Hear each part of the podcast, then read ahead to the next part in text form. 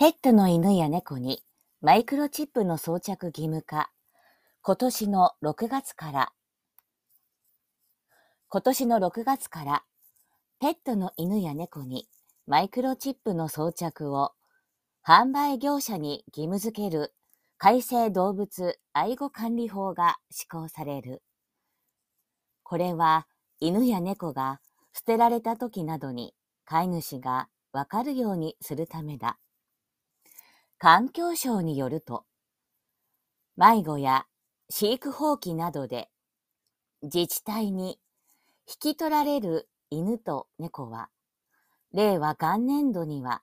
はちまんごせんびき余りに上るということだ。ペットショップやブリーダーなどの業者には、販売用の犬や猫にマイクロチップの装着、犬や猫の名前や性別、品種、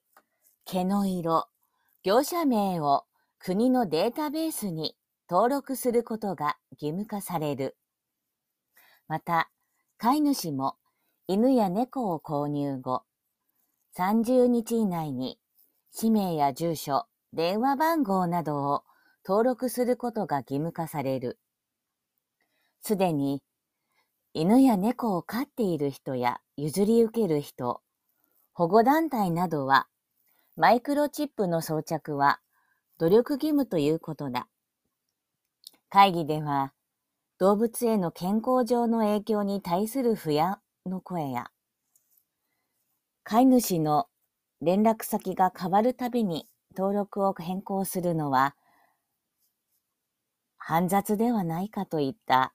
指摘が出された。